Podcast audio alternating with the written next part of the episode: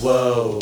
Rising in the rising sun, the land of bamboo, tengu, and Yo, minasan konnichiwa, it's John Sensei, what's going on? And welcome back to Manga Sensei, where I'm breaking down the world's best language for you 365 days a year.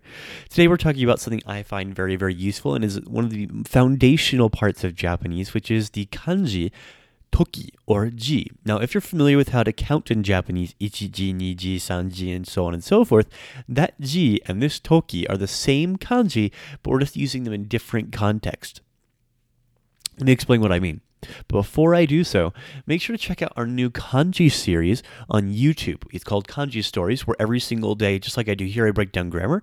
I actually break down Japanese kanji on our YouTube channel, and I do that every single day as well. So now you get the double dose of Japanese for you in a more visual medium for you visual learners out there. Okay, so back to Toki. So, how this works is by connecting toki to a noun or even a verb, you're en- emphasizing when. However, there are a couple things to remember about when. Unlike English, this is not conditional. That doesn't mean, like, for example, if my parents used to tell me when I do my chores, I can go to the movies. When I finish my cereal, I can have, you know, dessert or whatever it is. That's a conditional when. That's when and if you do something, and that's used base ta plus da, which we've talked about previously on this podcast. This when is more like when I was young, when I go to school, when I was a little boy. Those kinds of things. Okay? So what we're going to do here is first we're going to take the noun and connect it with the particle no. No. So we're going to take, for example, if I say, when I was in school, I would say 学小学校の時。小学校の時 would be 小学校 would be 小学校 would be high school. Connect with possessive no, and then toki would be when I was in school. Now, I don't have to say in school and I don't have to put a verb there. I would just say at the time of school, the time of high school would be completely appropriate. Now, sometimes people put the emphas- emphasitical particle ni directly after toki, which is completely appropriate and simply adds emphasis and is not necessary, but is considered common when using this particular grammar point. So I would say, 学校の時によく友達と一緒に遊びました。when I was in school, I would play a lot or hang out a lot with my friends. Now, you can use the same exact sentence structure using when or at that time by simply connecting after a verb without using no.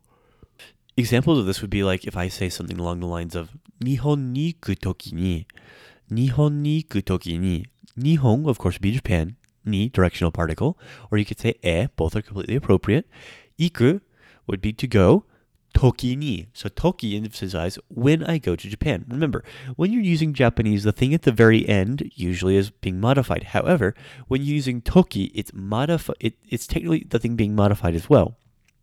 It seems like in English we've been modifying the thing before, but it's the thing being modified unless we're using the no particle to, to well actually if you think about no particle we do the same thing, but no particle is more along the connecting two things, so it's not modifying one or the other. It's making them a central unit. So, again, how you use this is noun no plus no plus toki or verb, and we're going to put the verb in past tense, or we'll put, so ta. So, for example, nomu become nonda, or we put it in current tense, which would be something along the lines of taberu. Taberu would be so taberu toki. Let me give you another example sentence. 私が毎日この時このポッドキャストを聞きます。 so at this time, konotoki. So この時 would be I'm using the possessive the uh, the adverb, the adjective, I'm sorry. So when we use an adjective, we simply stick the adjective plus toki, just like we would do a verb, okay? With that, I'm out of time. I'll talk a little bit more about this tomorrow on my podcast as we kind of go into this a little bit deeper and then run it over with how you do it with time as well. All right, with that, I will sign off. Make sure to make some mistakes, and I will see you tomorrow. Until then, ja ne.